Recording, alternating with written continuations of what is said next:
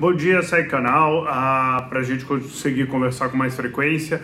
Uh, hoje eu vou tratar um tema que o empreendedor me perguntou se, se um founder sem experiência de negócios, se isso é efetivamente um problema, como ele deveria remediar, se ele vai fazer um MBA, se ele faz um MBA online, como que ele pensa isso. E eu não acho uh, que um founder sem experiência de negócio seja um enorme problema, né? Eu acho que a gestão, esse conhecimento de gestão, ele é mais comoditizado. Tem um monte de gente que sabe gerenciar negócios. Então eu acho que você você tem primeiro esse essa autoavaliação, né? Esse conhecimento suficiente para saber que você não sabe. Super bom. Acho que é positivo você ir aprender, aprender sobre estratégia, aprender sobre gestão de pessoas. Me preocuparia, por exemplo, menos com finanças uh, agora mas o que o, o papel do founder dentro da organização vai ser definir a estratégia, para isso ele tem que aprender o mínimo das ferramentas de estratégia, conhecer muito o mercado, conhecer muito o produto e, do, e também a gerir gente. Então, para mim, essas duas habilidades de gestão você deveria ter, o resto é mais comoditizado. Traga gente muito boa que saiba realmente fazer aquilo e não que vá aprender com você. Se você não sendo o cara de negócio, for o cara que mais sabe de marketing, mais sabe de, de, de departamento pessoal, mais sabe de finanças, aí a gente tem um problema. Então, a, partindo da sua autoavaliação de que você não é o cara que mais sabe de negócios, a, a, eu traria um time muito forte desse lado. Provavelmente o seu lado técnico, o seu lado de produto já vai estar tá, coberto aí no que você está fazendo. Então, é muito mais como que você modela o time ao redor de você para trazer os skills que você não tem do que se preocupar em fazer um MBA. Dito isso, fazer um MBA lá fora é uma experiência fantástica, acho que te ensina muita co muitas coisas, te ensina a, a, pensar risco, a pensar networking e, e cria um, um, uma zona de conforto importante, né? é, um MBA lá fora é tão diferenciado no mercado de trabalho que esse é um cara que, putz, ele pode tomar mais riscos na carreira, porque no final do dia ele pega e volta e arranja um emprego.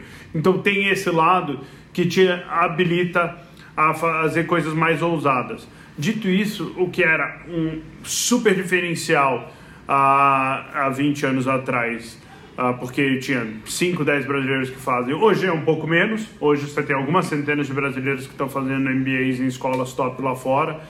Uh, acho que as escolas estão se reinventando para tornar o conhecimento mais aplicável ao mundo de startup, inovação, mas elas foram criadas para uh, empresas mais de planejamento e controle, que é menos a realidade de uma startup.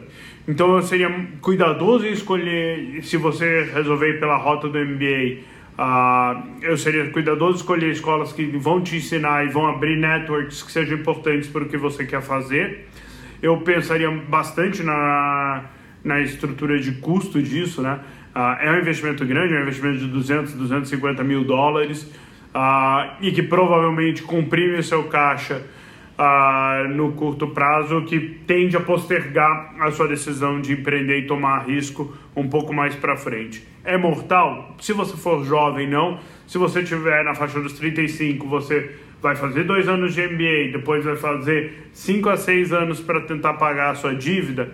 Aí você já começa a ficar mais velho. Eu não sei, aí é uma decisão sua Uh, se você vai querer começar a empreender aos 40, 40 e poucos anos, muita gente faz, muito bem sucedido porque vem com muito mais experiência, uh, mas a gente também vê um segmento das, da população que quer estar tá mais confortável já nesse momento, já não quer mais ter uh, a pressão de começar uma empresa que vai levar 10 anos para ser um sucesso. Ou seja, a gente está falando de se você está nos 35 anos, vai fazer o MBA fora, vai tentar pagar um pouco da sua dívida na hora que voltar e depois eh, entra numa jornada de startup, a gente está falando de você ver a materialização da carreira que você construiu aos 55 anos.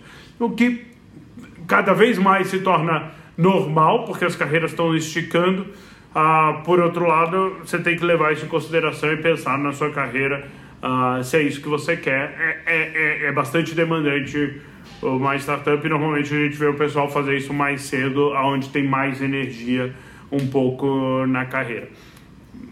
Por outro lado, tem menos experiência. Então, você tem que gastar tempo, tem que pensar, tem que ser estratégico, tem que tomar uma decisão e tem que redear as suas apostas, né? Uh, não precisa pular do prédio sem paraquedas, crie um paraquedas porque ajuda bastante uh, até você poder tomar mais riscos na, na sua empresa. Espero que ajude. Se tiver dúvidas, manda aqui, vamos conversando. Obrigado.